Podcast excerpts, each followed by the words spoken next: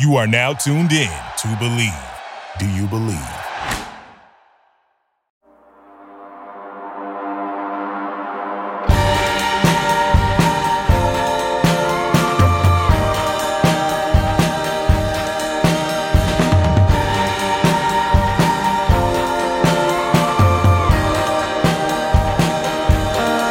Welcome to episode 15. 15 of Untapped Keg. This is RJ Zimmerman here with my brother in law, Montee Ball. How are you doing there, acquaintance? I'm good, man. I'm, I'm good. 15 episodes. That's 15 weeks. I've been spending, uh, you know, each hour of each week chatting with you. It's been good, man. I, I'm everything's, uh, you know, relatively speaking, again, um, going going okay. Um, how about yourself? Um, you know, it was a busy week at work. We had a lot of storms. First real storm of the season that blew through. So Mhm. put in some long hours, which is uh, it's fine. Uh, sometimes it can get frustrating because you feel like you don't make any headway. Feel like you don't pull your own weight. Right. Every storm is different. Sometimes you feel like you you do even more. Sometimes you, uh, but it just depends on the work you get to um, and then how much drive time there is. So uh, it was it was nice to be able to help people who've been who are out of power for 24 hours plus get Mhm. back into power. So uh, that's one thing that I enjoy about my job. But it was also a week for me of some pretty deep soul searching with the with the world as it is right now as a as a white person. Um, Mm. You know, one thing I said to my wife last weekend, um, we were both really upset all week, uh, having two young black boys. You know, we're we're scared that the world that we brought them into. Um, I myself feel guilty because I didn't fully understand what that meant. Um, I, uh, you know, I, I've come to the realization that I lack the courage sometimes um, to speak up in situations that I see. Uh, one thing that I want to do that I like to try to do is teach. I, I really enjoy teaching. I enjoy coaching a lot. Mhm. And when I teach, I kind of take my philosophies as a coach, which is, you know, if you're not having fun, is life really worth living if you can't have fun doing what you're doing? Um, you know, I am definitely a hypocrite. Um, I've not always been understanding. I've not always been open minded. Um, you know, I used to say the F word uh, against gay people. You know, I used to say, um, you know, that's gay, as in Mhm. that's stupid. I used to say Oh yeah. the the re word a lot. hmm Um, and I know that I can come off condescending as well when I talk, even though that's not what I mean. I'm just trying to get understanding. And so I think that that turns people's ears and minds off. That's for sure. Uh, co- coming, coming at this as a white person the past couple of you know growing up in a small town i developed and I- didn't know it. Um you know you, you get these biases. You get whether you know they're subconscious they're unconscious is what you what you learn from movies what you learn from uh, media what you learn from history books you know the people around you uh you're you're taught who the good guys are you think that you have an understanding that when you call 911 they're going to be there to help and Mhm. not hurt the situation um, you think you have an understanding that when people go to job interviews it's all about their merit about what they're bringing on the table um, you know not not necessarily how the interviewer is relating to the person that day not necessarily uh, your preconceived notions. Mhm. um, one thing when you when you get older you start to realize that context is the most important thing when you learn about decisions that were made. You need to learn about what was in the world at the time. Um, it doesn't excuse poor behavior but when people talk to you and say that they see you said something that hurt them that you said something that um, was not kind they're not saying you're a bad person they're saying that Just made a poor decision. Yes. And if you choose not to change that behavior, if you choose not to try, because that's the thing, it's not going to be a snap of the fingers. You know, you really have to you have to consciously try. I remember one of my friends in high school when things went wrong would say that's Jewish. Mhm. And I would be like, you know, why are you saying that? And he'd be like, he wouldn't really be able to explain it. Well, he said it so much that I ended up picking it up. And I went to my cousin's wedding and uh, something happened and I let that fall. And the person that I let it fall in front of was Jewish. And they're like, wait a second, what, what do you mean by that? And I was a 19 year old kid, you know, naive, ignorant, no idea what the world really was. Um, and they just had a conversation. You know, I'm Jewish. Like, do you think that I'm stupid? Do you think I'm dumb? Do you think, you know, that everything goes wrong around me? And I'm like, oh, crap. You know, that I'm saying this about a group of people and this specific person. Like, Mm. you know, I'll, I'll, I'll never know what it's like to walk into a room and be questioned on why you're there. Um, I'll never know what it's like to be belittled just because you're taking time to figure something out. Um, you know, I don't, I don't know if uh, one of these subconscious biases that, like, you know, people fit feel like they fit in no matter where they are, unless they're given a reason not to. But that's just that's not true. That's not how it is. I don't know if you want to explain what it's like to, uh, you Oh know, yeah. go To- somewhere, be the only person of color. Oh man, no, I think that was awesome what you were just saying right there. I really wanted you just to kind of puke that all over this podcast like you did, um, because I think it's important for our listeners to understand what you just said. Uh, um, kind of some soul searching, and I think you're a little hard on yourself. I really do because I, I see you calling people out left and right on Twitter, and and no matter what their profession is, politicians, uh, teachers, um, players, what have you. I see you calling out um, stuff all the time.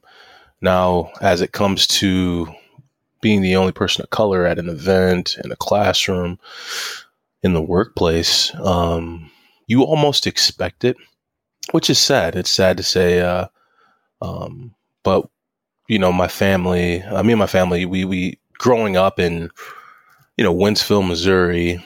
Um, you know, at the time there wasn't a lot of people of color, so we kind of, ex- well, I guess that went to went to my high school. We didn't really expect there to be a lot of people of color in our classrooms. This being my me and my older sister, of course. Um, we didn't expect for there to be a lot of people of color uh, where we were hired at for our jobs. So it's challenging, man, and, and it's challenging. And now being in Wisconsin, it's it's Wisconsin's trying, of course, a lot of work, more work to to do, um, but it's challenging because it's it adds a lot more anxiety, a lot more pressure. Um, it requires more um, code switching. Um, if you've ever heard that before, I'm pretty sure my sister's probably shared that with you.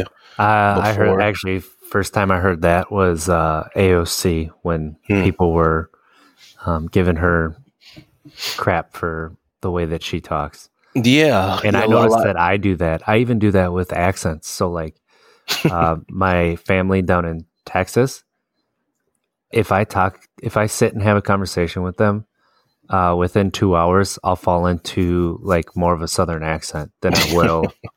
like, and then if I if I get around a group of people from my hometown from high school, mm-hmm. Ashley said it's like a, a, a snap of the fingers. I'll start. I'll have. Uh, you know, fall into my old accents. She's like, I've never heard you talk like that before. Why are you talking like that?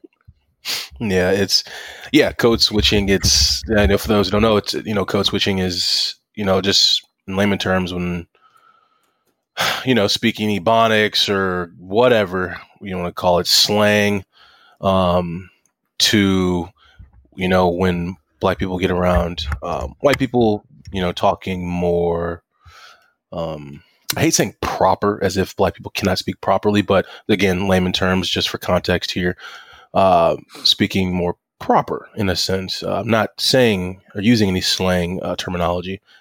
Um, so that it seems it, it's we feel as if we have to do that whenever we go into these workplaces where there's only you know where it's just me as a person of color. Um, when in a sense we probably don't have to. Um, but we just, I don't know. It's just, it's, I can, it's just something that I'm sure was passed down due to oppression or what have you. We feel as if we have to act a certain way, um, to be accepted, which is, um, which is sad in a way, man. Um, but it's, uh, I, honestly, I, it's awesome hearing what you're saying about the deep soul searching and what have you due to everything that's going on in the world right now. It's, you know, I'm just to come out and say it, man. This is the time where, you know, first off, obviously, every single group has radicals, bad apples, what have you. I'm speaking about black people as well. Um, um, every single group. But this is the time I think where, you know, white people got to get together, man. Got to huddle up. Got to, got to check yourselves, man, because what's going on or what has been going on um, has got to end. Most definitely has got to end, and it's just awesome to hear from somebody like yourself who's super close to me, super close to you, who's who's an ally to us, and and as an ally, you're still doing some deep soul searching, and it's you're going above and beyond, and we really appreciate that. We just hope that everybody else is doing the same. Yeah. Well, I I really appreciate your your kind words. Um, I I know I'm hard on myself. Um, you, know, you are, we man. Talked about this. we talked about this in a previous podcast. You and I are both very hard on ourselves. Like, mm-hmm. uh, we dwell on mistakes. Yeah. And if we do something well, it's like, yeah, we are supposed to. And we kind of mm-hmm. move on past it. Uh, we don't really celebrate it. Um, I get that from football. yeah, you know, it's what have you done for me lately? does not, not, no one cares about what you did yesterday. It's yep. Just, what have you done for me lately? Sports, man. Sports. Mm-hmm. Yeah. There's a lot of good things that come out of sports. Um, a lot of things that that's not necessarily great as well. But mm. uh, you know, for for me as a white person to try to mm-hmm. relate this to parents. Um, I can never, and I'm saying never in capital N E V E R, never allow my child children to play with a toy gun. Mm. Um, Mm, growing up, Rice. I never thought about that. I remember one time my brother, uh, we we were building a fort, quote unquote. We were young. I bet you my brother was seven or eight. Yeah, he, there was no way he was even close to ten. And uh, these kids were picking on us, and so does my brother do. He chases them off with a hammer, and uh, a cop who was a family friend because we growing up in a small town everybody's friends right everybody knows everybody right. uh, he stops you know, gets out grabs the hammer from my brother yeah, gives him a stern talking to says you better go home right now. I will meet you there. Drives around knocks on my parents door my mom's home. Like you know this is what your son was doing. Uh, i'm gonna keep the hammer. And they're like okay that's fine. Like you know and then we got a stern talking to i think my brother he was too young so he probably got stood in the corner for right. 20 minutes whatever. Uh but that's my experience with that um And there are good cops still out there like Eh, that, though. there is Well, there is and i right. i honestly believe no i don't know i'm just gonna say i don't know because i don't know Right. but True. um you know anybody who doesn't know tamir rice um, a 12 year old was shot and killed for playing with a toy gun at a park. It's unbelievable, man. Police watching the officer was never video. Did you see how aggressive the officer flew up on the scene at a park? Yep. This kid is 12.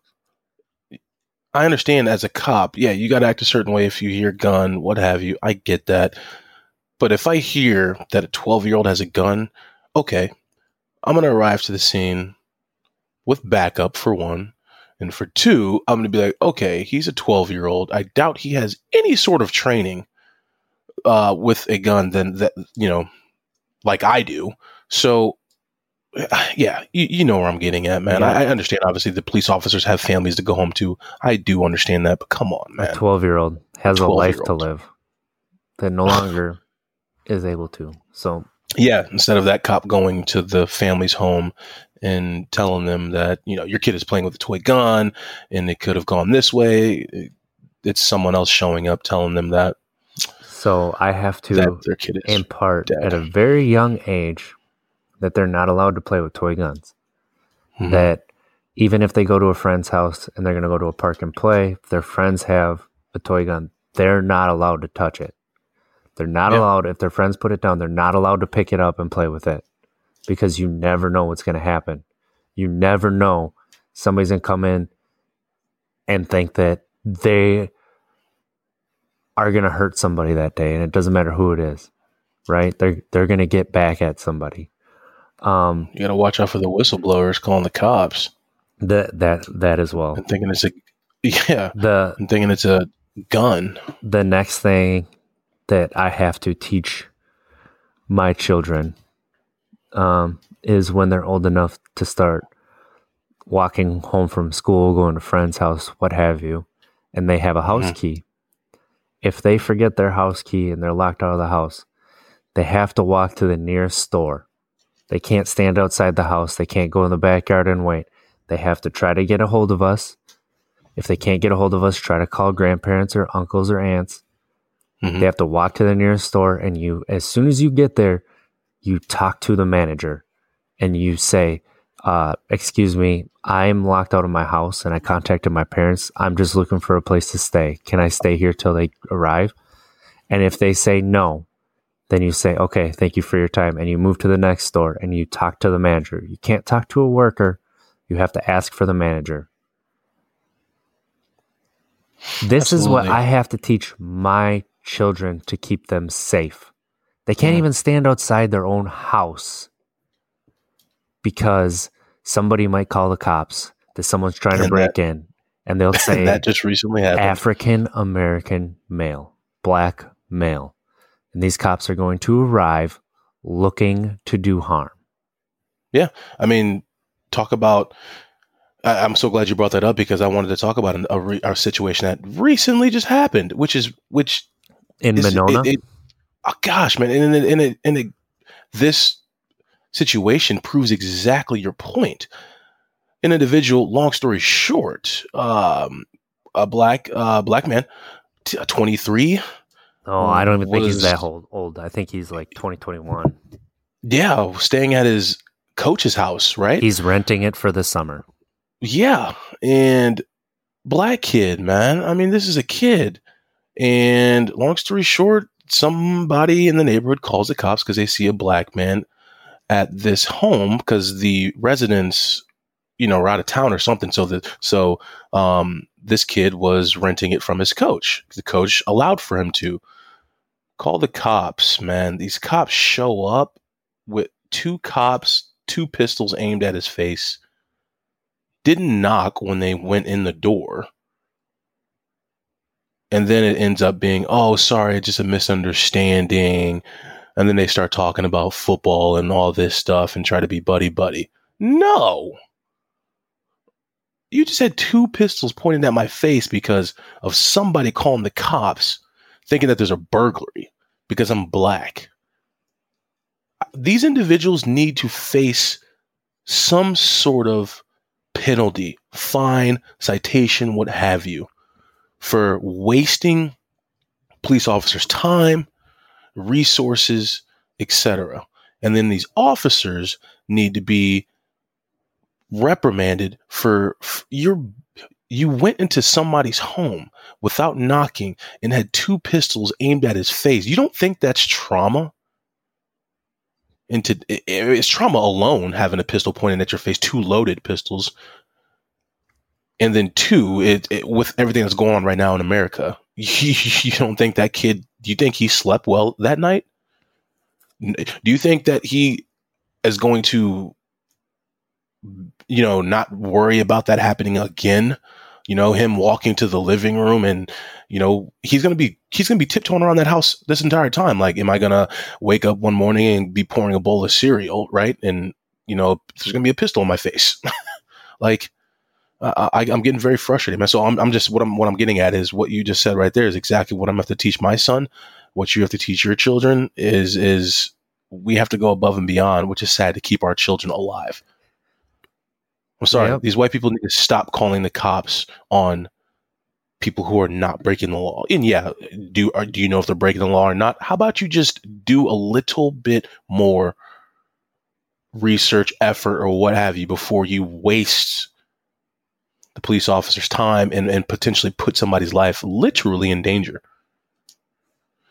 So sorry for my rant. I just No, get that's- I, It's so so true. I mean, we have real life examples. This very literally week. happened like last week. Yeah. Uh, yeah, I don't know. Yeah.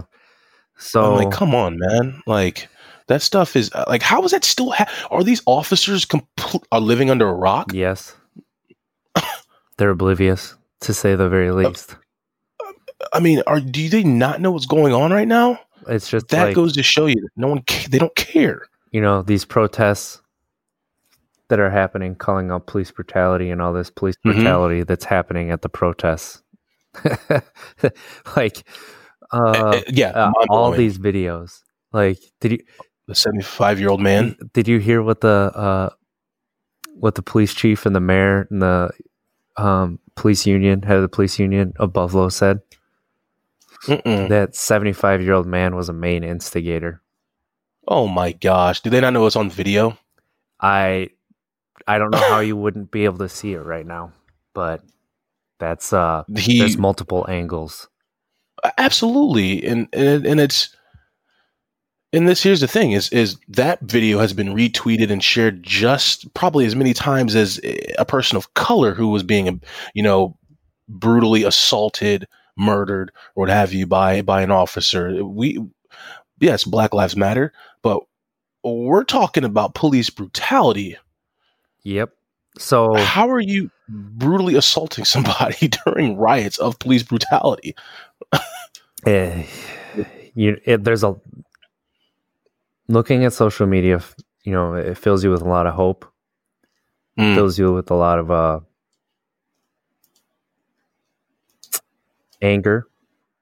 Yeah. and yes sadness. it does Um, you know, I've I've had to consciously unplug this week because yeah, last weekend, this weekend, this week, you know, I've been I've been addicted to it a little bit to see what's going on, to see what I can do, what can I learn from the experiences. Um, you know, one thing my dad uh, has said to me because he knows my mindset. He knows that I want to do good no matter what. Um, I'll give up everything for something that I believe in. Um, mm. You know, he, we, we, a few years ago, I believe it was when Ferguson happened. Uh, we were talking about this, and I was saying, you know, if somebody who wears a badge wants my respect, they better respect me and my family first. They'll get respect back. But if you show up and you're disrespectful, you ain't getting respect from me. Period. And one thing he said is, you know, you got to listen. If they, even if they're doing something you, you got to keep your cool. You have to listen to what they say, follow their orders, and just come home, and then we'll do, we'll deal with it. And I know that that's what a lot of black fathers, what a lot of black mothers, what a lot of uh, people of color have to teach their kids. But one thing that we've all seen these past two weeks now because you can't hide behind the police reports. You can't hide from mm. the videos. You behind can, the union too. You can li- listen. You can do everything they say. And if somebody wants to kill you that day, they're going to kill you. So, let's say my oldest gets pulled over. He just started driving. You know, I, I taught him that you keep your license above your visor you keep the registration above the visor you keep your the proof of insurance up there so that you never have to reach. It's all right there. Mm. you keep your hands where they can see see them. Right. He follows everything. They pull him out of the car. They search it. He's still doing everything that they say. All of a sudden they decide that they're gonna you know, throw him to the ground and arrest him for let, let's say, you know, third tail lights out. Let's say uh, license plate lights not working. Let's say a headlights out because it just went out because that's what happens. Things break and you don't always have time to fix it by the time somebody sees that it's broken. And maybe you never even noticed right. it till they pull you over and tell you about it. Um, it's possible it just happened while you were driving. And out of fear, my oldest tries to defend himself as he's being thrown to the ground. Do you think, and by defend himself, I mean tries to not be thrown to the ground? Do you think he's coming home that day? Hmm.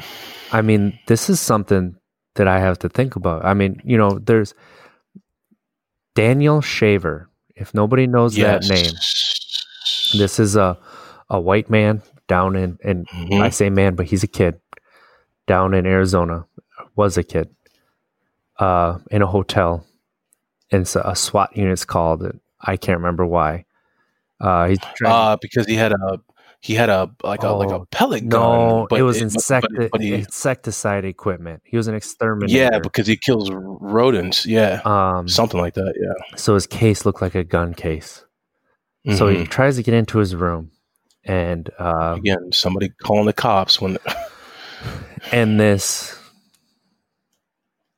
cop is yelling these commands at him, and he's crying and he's begging for his life. You know, I they they never move up on him. They have assault rifles pointed at him, and this is the video that haunts me. You know, the most. Um, they tell him to get on his knees and crawl towards them. So he gets on his knees and he's crawling towards them, and his pants fall down. So mm-hmm. he reaches down to grab his pants, and officer shoots him dead. Execution. He wanted to. There was no aggressive movement. This kid is like, please just come come arrest me, come arrest me. And the officer's like, no, you come here. Like, what are you doing? He, he gave him the smallest window of compliance. because at the beginning he's like, you know, he he was purposely uh, and aggressively yelling at him and giving him the most difficult orders and confusing orders so that this guy gets confused and does something he's not supposed to because he showed up on scene wanting to do something that officer did. He was telling him to crawl with his left leg first or then his right arm and then, you know what I mean? And when it's like, yo, just tell the individual to walk towards you and then tell him to turn around and get on his knees and, and, and handcuff him or whatever. Just tell him to lay down and then run up and handcuff him. Exactly. I mean, it's, it's, and that individual, the police officer, is was acquitted for one. He was and never also charged. make. he was never charged. oh, he wasn't even charged. He was I didn't see that. suspended. And then And then, you go ahead. gosh, oh, so sorry, man. I'm, I'm getting I'm getting charged up. So my my bad.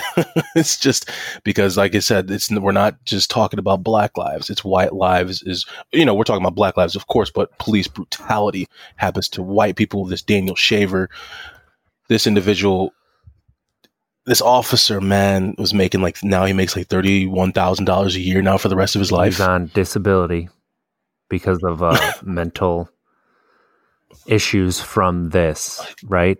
Oh Um, my gosh! He's collecting a pension. He uh Yeah, it I want to say it's like $2600 a month is what I saw he's making from the city plus nothing says he's not making disability from the government plus nothing says he can't work on the side. Um Police brutality, man. and I, Uh, one thing I want to point out was Black Lives Matter, the groups Mm-hmm. pushed this case hard because this Yeah. is color doesn't matter. nope. And during these protests, um, you know, another that you have that 75 year old white man in Buffalo, but also in Buffalo, you had a black man, hands in the air, hard hat in one hand, giving a live TV interview. And during that live TV interview, gets tackled from behind and arrested. Um, you you cannot watch these videos and not see flashbacks to black and white video reels from the 1960s from Dr. King's Mm. marches. Um, you know, we are living through history right now. And one thing that gives me hope is it's eight days from the first protests, from the first mass protests. And we are still having protests in all 50 states. We're still having protests in dozens of countries, war torn Mhm. countries. Um, you know, It's not just a fad. we, th- you know, this, it's it's it's time. It's time. mhm. It's time to judge someone by the merit of their character. And by that, I do mean giving the room to grow, the uh, chance to change. And you might need more than two chances. That's okay. Just, you know, be better. Like, I don't think I'm better than anybody. I am I don't even know what else to to say. Like, you know, I- have problems uh, with self confidence because I know that there's better ideas out there. I know that I am not perfect. Um, I am very hard on myself for any mistake that happens. Any. Nobody nobody has to um hold it against me because I'm going to hold it against myself.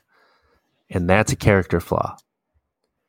But I also am going to try to do better after I make that mistake. Um you know, every every single day go into the day to try to be better than the day before. That's all anybody's asking. Try to grow. Try to try to make the world you know, give opportunities where the opportunities haven't been given. Be patient with people. Try to try to think, okay, if somebody, let's say, you know, did this to my child, somebody um, to my brother, to my sister, how would I feel? Uh, what what we're seeing, The lack of empathy. what, what we're seeing from these police departments um, during these riots is it's to the point that it's unforgivable. Um, I'm not just talking about the murders. You know, I'm talking about how they're treating these protesters. Whether you're being yelled at, you're being insulted, that doesn't mean you can take a baton and beat the crap out of somebody. That's what I'm saying. Because you were getting yelled at, you can't crack somebody's skull. I mean, these rubber bullets that are taking people's vision, um, being shot at press. Unbelievable. Uh, there was a man, an old white man in a wheelchair in LA who got shot in the face with a rubber bullet. Uh, he doesn't have health insurance, by the way, because he's homeless. But he was out Mm. there standing up for what people, giving people equal rights because we still don't have that.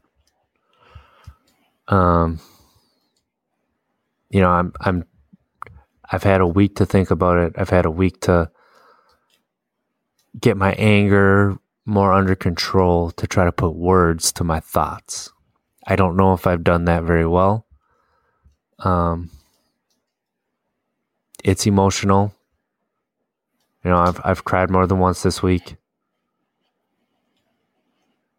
I've come to um, many realizations and had you know talks with my wife and I just uh you know It's, I want to I want to apologize for not seeing it sooner. I mean, like I said, you're hard on you're pretty hard on yourself, man. But it, but like I like I said, it's it's you know we don't want. That's the thing that um you know I don't want to speak for the entire black population, but I, I feel like a lot of us do agree in this on this topic here, which is we don't want for people like yourself, individuals who are allies, to build any sort of self hate, white guilt, any of that jazz. You're not responsible for what your ancestors did. You're not responsible for what some of the bad apples in your ethnic group, whatever, what have you, uh, your group of people, you know, I don't know how to say it exactly, you know, the Caucasian people, of, you know, what they do. It's, um, just like you said, we just expect for people nowadays to judge people from the you know the merit of their character rather than what their face looks like. Um, and it's sad that in 2020 we have to sit here and still have this conversation. But just like you said, there's hope, and in these eight days we're starting to see very little change, very little change, which which is which is promising. So we just challenge everybody to police your white neighbors, your groups that you hang out with, and check them. You know, it's it's not enough just to be like I said last time. It's not enough just to be non-racist. It's it's you have to be anti-racist now. If you are not speaking up about it, if you're not using your social media platform to speak up about it and potentially change one person, one person's mindset, then what are you doing? And what are you doing? So it's yeah, it's I'm I'm I'm I'm I'm I'm ex- I'm I'm excited, man, because I think that change is coming big time. Me too. I hope so. I, I really I really do. Um, you know, one we were talking about subconscious and unconscious biases, and one easy way to Mhm. explain it, and it just popped in my head, is to go to sports, go to football. Um, you get these Right. uh, white linebackers, white defensive ends, defensive players. They're always, you know, more athletic than you think. They have a high Mhm. football IQ. They uh, have a high motor. They have a motor that never stops running. Um, you know, these are always things that are said, but uh, you know that's but that's part of the subconscious, you know, unconscious biases that are involved. So, uh, and then you know, going off of football, one thing I want to commend is the Green Bay Packers. One thing is the uh, you know an organization in Green Bay. Uh, they have not always been willing to rock the boat. They've not always been willing mm-hmm. to um, be outspoken about issues that are going on. Um, so what I see this this week from uh, you know Matt LaFleur, I have so mm-hmm. much more respect for him as a person, uh, let alone a football coach. Um, one thing that uh, you know, Aaron Rodgers, I've always thought on and off the field has handled himself uh, as well as any professional athlete has ever done. Um, the the stories about them coming together, the willingness to speak out, Matt LaFleur and Mark Murphy, who's the president of the Packers, uh, willing to stand behind players who are going to kneel for the protest this year, which I don't know if people remember, but last year they all locked arms, and boy, was there some locking arms during national anthem is disrespectful to the flag. I that is. I'm sorry. How dumb are people, RJ? It's I, your willingness. It's I, your blindness. It's your, you know. Your, when when probably 80% of them, uh, probably 60% of them in the audience are probably not even standing. Yeah. Probably got a, a, hot dog shoved down their throat saying, Oh, how dare they, you know, as they're sipping their beer, lock arms during the national anthem. Or the people watching on television or watching on the TV who aren't standing, yep. sitting on their couch. I, I, I, I just, it, at some point, it, it, we would almost rather people just say, you know, just come out and say you're racist. Jesus. like, just say it. Uh, one thing, I don't know if you saw this. This actually happened uh, like a month ago, or might be longer. Matt LaFleur is acting, not just speaking. He started a mm-hmm. minority coaching fellowship. Every year, he's going to hire um, a new person of color to, mm-hmm. Mm-hmm. or I believe also maybe female, um, uh, marginalized population to follow him and yep. learn and get experience, which is very exciting. Uh, he's he's gotten opportunities, and he's going to use the little influence that he has to try to change a culture, which is absolutely awesome. Absolutely. I mean, the NFL is, you know, baseball is America's sport. Football is right behind it. Oh, I think football I mean, is America's sport now. it's probably so, got it now. I mean, right. baseball is America's so. past time. right. So it's, you know, we, we, it's, I mean, as many views, you know, viewers tune in to a Sunday night game, Monday night game. It's what better stage to show the world, you know, uh, of, of, of a time where we can start including more people of color, more women coaches, more, you know, I hope I'm alive uh, for the time where we have, you know, a person of color who's an owner. Um, I think it's um, only a matter of time before Jay Z owns a team. Hmm. Right. You can tell he's gearing up. He's gearing up towards it. But you know what I'm saying? The NFL's been going on for, you know, however long. Um, so it's just, it's time that we start to see something. You're trying to tell me in these 80 years, 70 years or whatever that there, there was never a, a time where there could have been more people of color uh, in the coaching staff, and obviously probably not in, as an owner because you know there wasn't any black billionaires back in the 50s or 60s. But I'm just saying it's it's. I hope that I'm alive during the time when that change happens. I really do. You will be, just like you know, it just took Michael Jordan for the NBA. Um, Mm. you know, I, I honestly believe Jay Z is going to own a own an NFL team soon. Um, yeah. So going into uh, speaking about the Packers, I also have to apologize for them for their wanting to run twelve personnel. Uh, back in after the draft, I still am not a fan of the draft. However, I was wrong what I said about 12 personnel because it turns out the Chiefs were like top three in the league running 12 personnel and won the Super Bowl. Obviously, the 49ers, I think I mentioned that they were, they were, I mean, hold on, though, hold on. though. You mean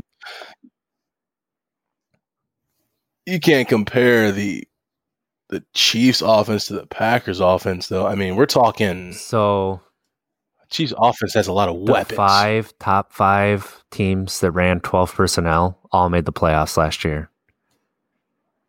I I was very surprised by that. Uh, the Packers were not in the top five running 12 personnel. Uh, the Titans, I believe, were number one, which makes a lot of sense for what they do. Uh, but I just, yep, I was a little bit ignorant and spoke out of turn. However, I still think you need playmakers. They may have that, but it just uh they could still use some more playmakers on both sides of the ball. So at least Mhm. in my opinion. I could be wrong. Um kind of like with the Brewers. I always said I trust David Stearns, who's the GM, and then he makes a trade I don't agree with, and I'm like, ooh, I don't know what he's doing. I don't know if I agree with that. And then it turns out to be gold. So uh, I need to maybe trust Brian Gutekunst, who has put the Packers in position to succeed. Right. Right. I'm still obviously, you know, Denver Broncos heavy, still had the best draft in my opinion. But I, I, I do want to speak on the Packers, of course. Yeah, I, I love I love what Aaron Rodgers said. I mean, it just let, let's let's put two white quarterbacks right next to each other, both you know potentially Hall of Famers, Drew Brees, I don't think it's Um, potential. Aaron- I think Aaron it's Rodgers. down going to be. Right. Right. Um, so it's, but two different views, different opinions, which everyone has opinion, everyone's entitled to their own opinion, but one of them we know is is is correct, and that being Aaron Rodgers, how he spoke on it pretty much everything that's going on. It was never about the flag, it was never about the anthem. It's about raising awareness to the social injustices that are happening to a marginalized group, that being people of color, more specifically, black individuals, black men. Um, and I'm not forgetting about our black uh, sisters, women who have been uh, Justice for you know, Breonna killed by police officers. Exactly. Justice exactly. for Breonna Taylor. Yep, we're still fighting for that, of course. But then you got Drew Brees, who makes his statements about he still will never respect or whatever he said. He's not for people disrespecting the flag. And and and for someone to be that clueless, someone to be that um, blinded or living under a rock or however we want to put it during a time like this, to still not understand that it's not about the flag says a lot about Drew Brees, in my opinion. And then Drew Brees the, the next day comes out with a statement and and and pretty much is backpedaling, saying that he's had time to reflect and this and that, talk to his teammates, and you know, a face saving act. It's literally face saving one on one. He saw the back uh, the the how that backfired on Twitter, Instagram, and probably his teammates reaching out to him and felt that, oh, you know, I need to do something right now to save face. Um, so he comes out in 24 hours with a different statement. And in my opinion, that's bullcrap. That's bullcrap. You can't, it's not how that works. And we all are adults here. We understand that no one changes their opinion like that, that fast. Something on this topic that fast in 24 hours. If that was the case, we wouldn't have been fighting this for 400 years. So, Drew Brees, my message to you is you, you hopefully he's taken more time to reflect and will actually the words that he said you know, the 24 hours, um, you know, after he made a statement about he, doesn't like people disrespecting the flag. Hopefully, when he came back to save face, hopefully those words actually resonate longer for him. And, and a week from now, two weeks from now, a month from now, he actually truly believes it that it's never about the flag. Kneeling for the flag is not disrespecting the flag. So I'm interested to see what he's going to do this year during the national anthem. So, all in all, this has taken me a lot to say, RJ, but kudos to Aaron Rodgers. uh, that's not his name. I'll leave it at that. no, Aaron Rodgers. Uh, I believe you mean Aaron MFN Mother Rodgers.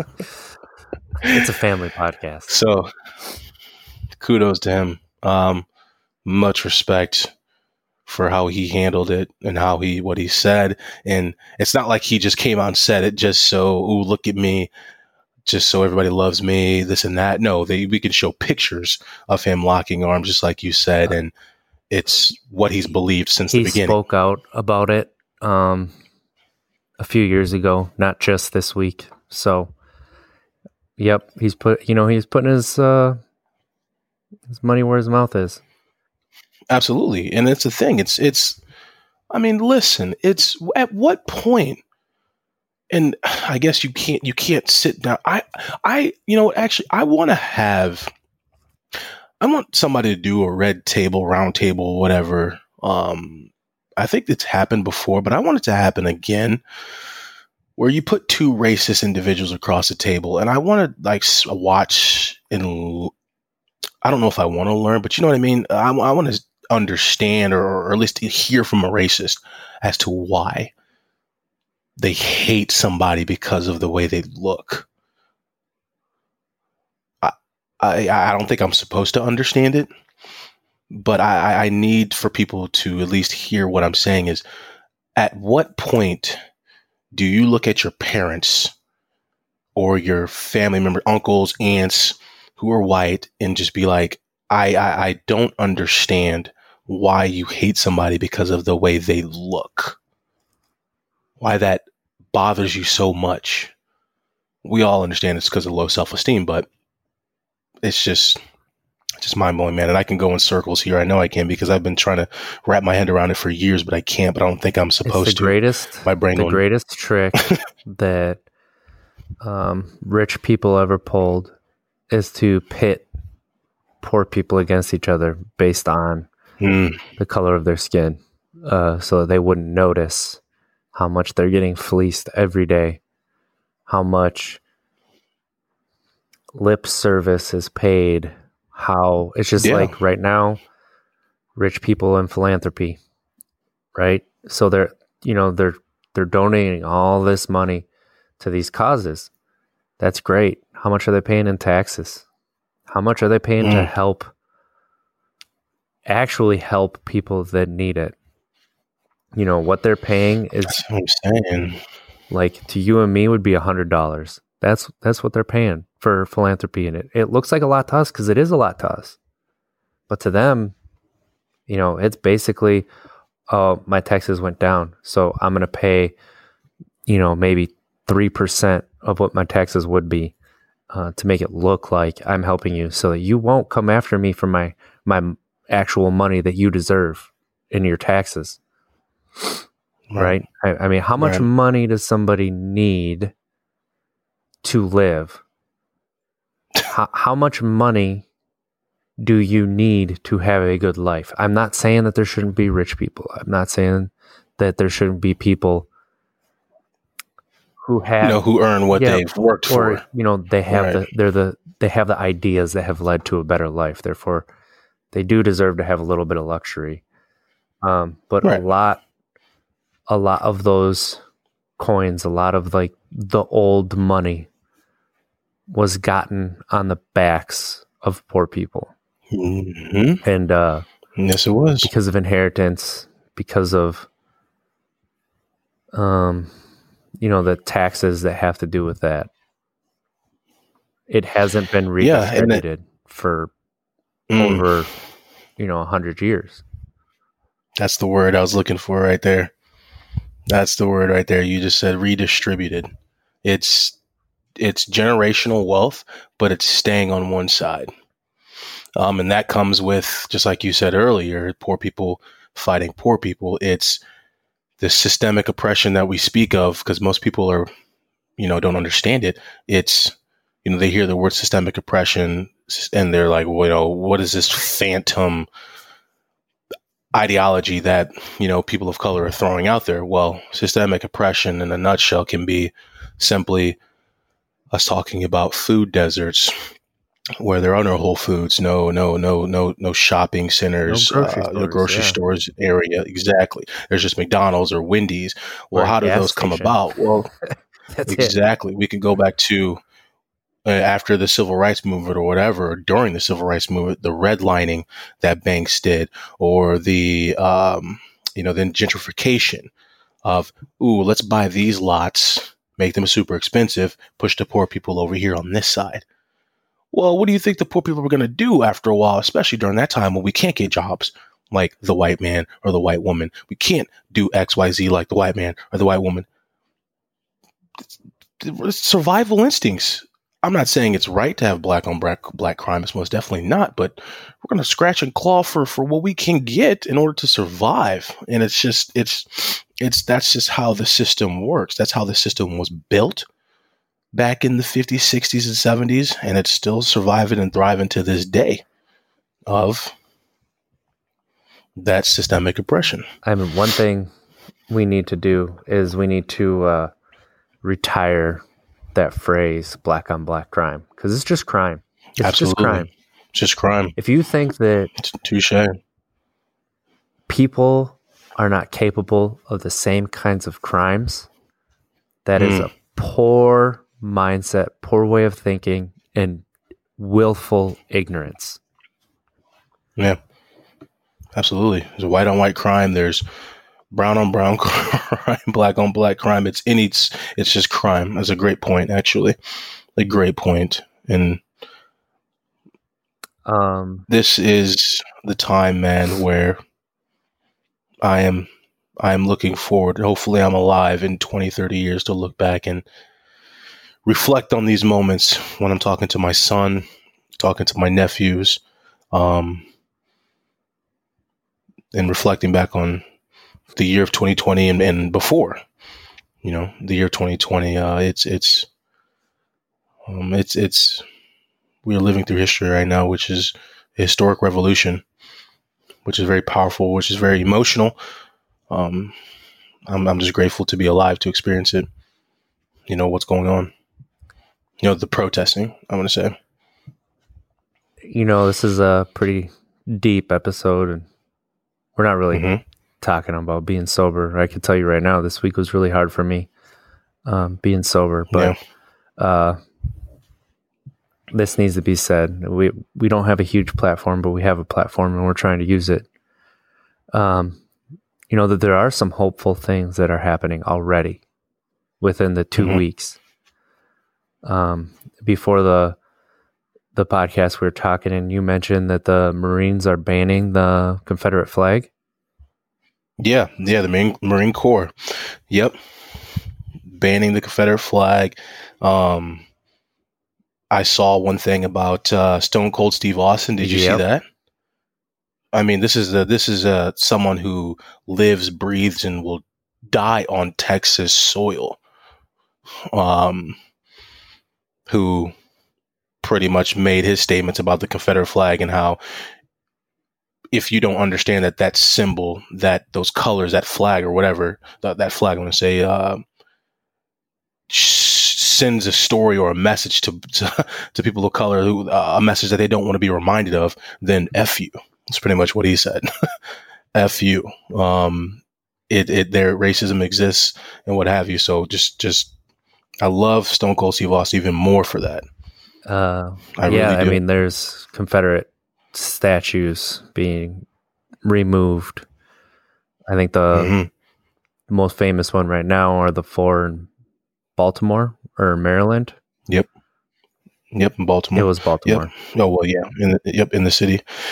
Yep. Uh, I'll never understand why. Well, I know why they're erected in the first place, but uh, if you are offended by that, they were traitors to the country Hmm. that you say that you love. If you don't understand that, look up the Civil War, look up which side defected, which side won, what the Hmm. side that defected was fighting for for real, and not just whitewashed history, but what they were actually saying. Look up the cornerstone speech about that. Um, one speech that I saw at the beginning of these protests, Killer Mike down in Atlanta. You know, I suggest people watch that if they want to see some some hope. I mean, someone who's speaking Right. very eloquently about something that is very hard to speak about. Um, you know that we're seeing changes. We're seeing uh, Minneapolis is doing some radical things. Uh, basically, anybody who is affiliated with the Minneapolis police police department has ended their affiliation. Uh, the city is looking into radical changes, including defunding and disbanding the Minneapolis Police Department. Uh, Some powerful stuff, man. there is I don't think anybody is saying that we don't need um a branch that upholds laws. But I think what they're saying is the accountability needs to go through the roof. Uh, one one one thing that I saw on Twitter was, you know, the difference between my union and a police union is if I make a mistake 18 times, I'm not going to be able to come into work the next day. Bro, period. Period. That is literally everyone's point about that situation. Whenever that that officer's record came out, it's like if I at my job had 18 complaints, you won't see me again. so yeah, just accountability is just all we're asking for. That would definitely go a long way. Um, yeah, I think I think we have a lot of uh, soul searching to do. A lot of uh, questions that are uncomfortable to ask ourselves. A lot of learning that has to happen. Uh, yeah, I know. I know this episode wasn't a lot of fun. We didn't have any questions or topic. Our last episode was our most listened to, so maybe this one will continue. Uh, Well, to new listeners, Oh. welcome. Thank you for listening. This isn't how most of our shows go. Usually, we have a little bit more fun and a lot more laughter. Um, yeah, I, I But if we don't mention this stuff, just like we said last episode, we're doing a disservice. if if or absolutely, because I think, like I said, what we bring to the table is is is we're unique. Um, you're you're you're a white individual. I'm a black individual. It's two different backgrounds, but two people who understand that change has to happen. I mean, change has to happen.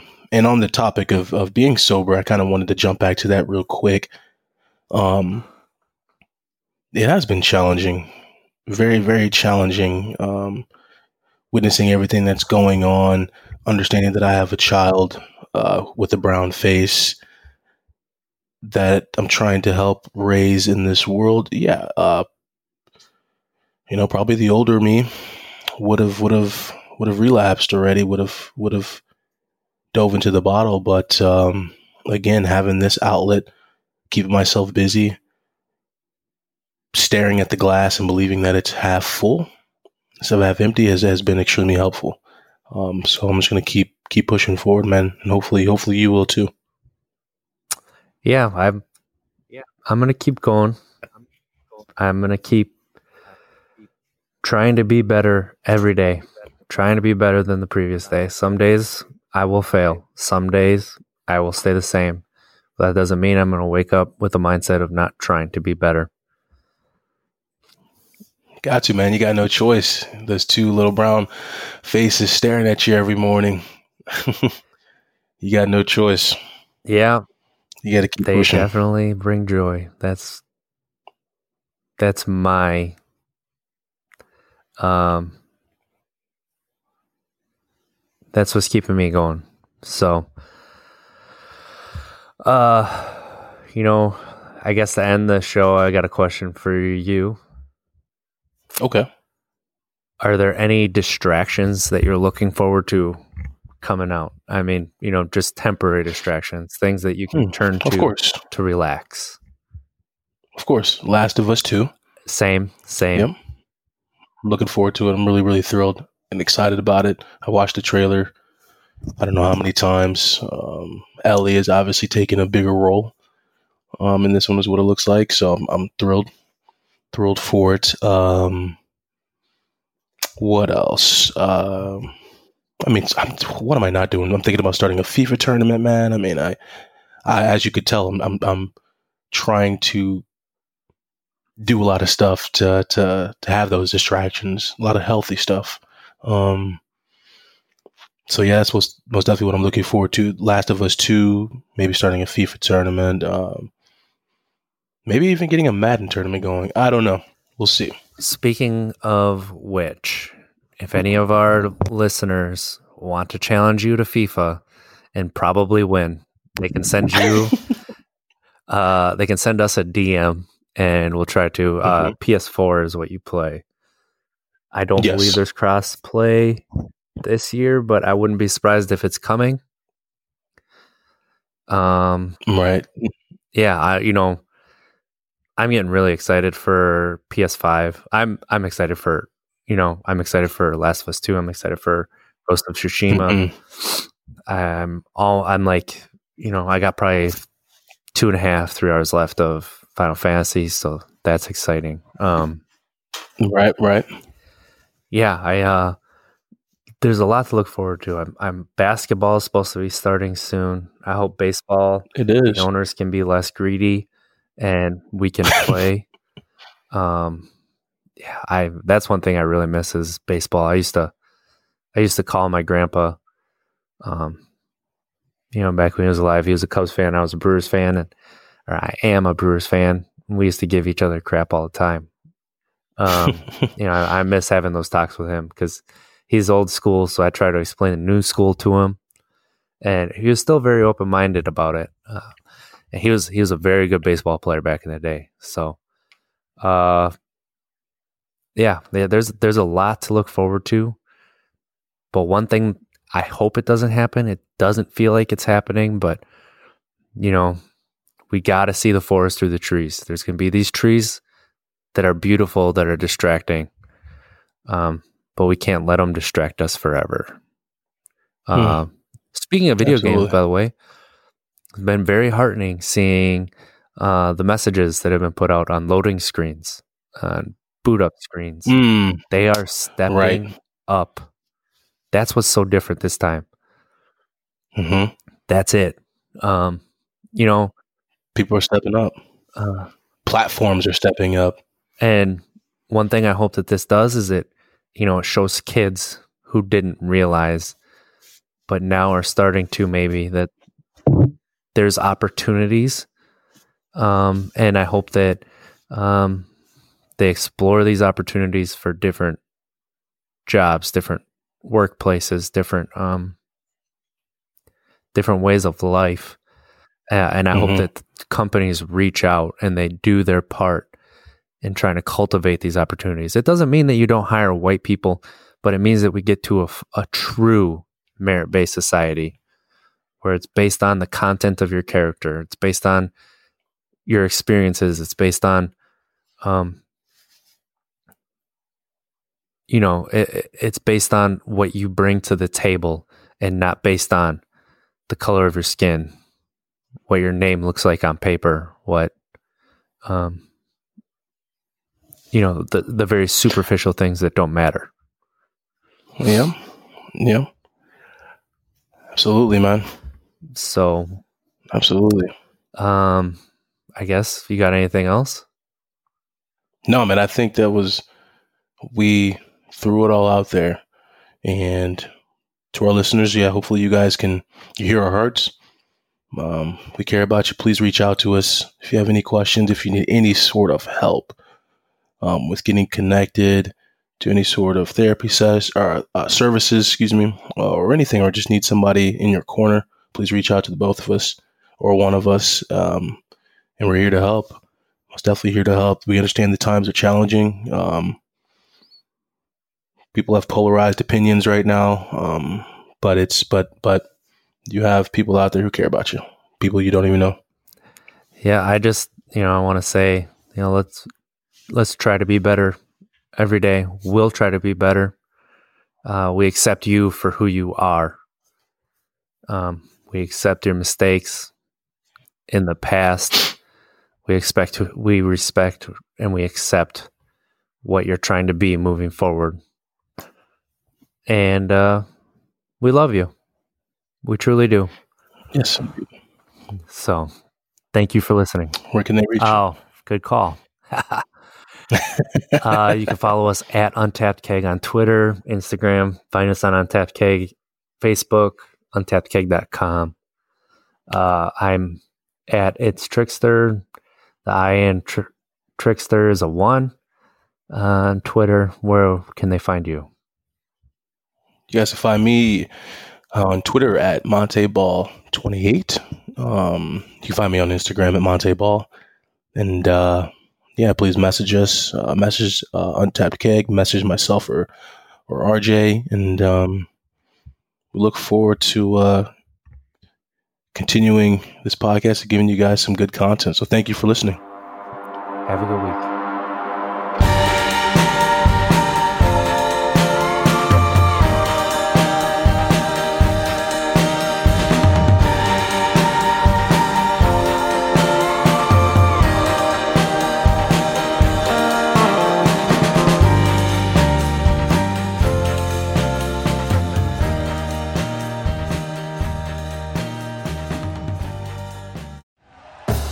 Thank you for listening to Bleav. You can show support to your host by subscribing to the show and giving us a five star rating on your preferred platform. Check us out at Bleav.com and search for B L E A V on YouTube.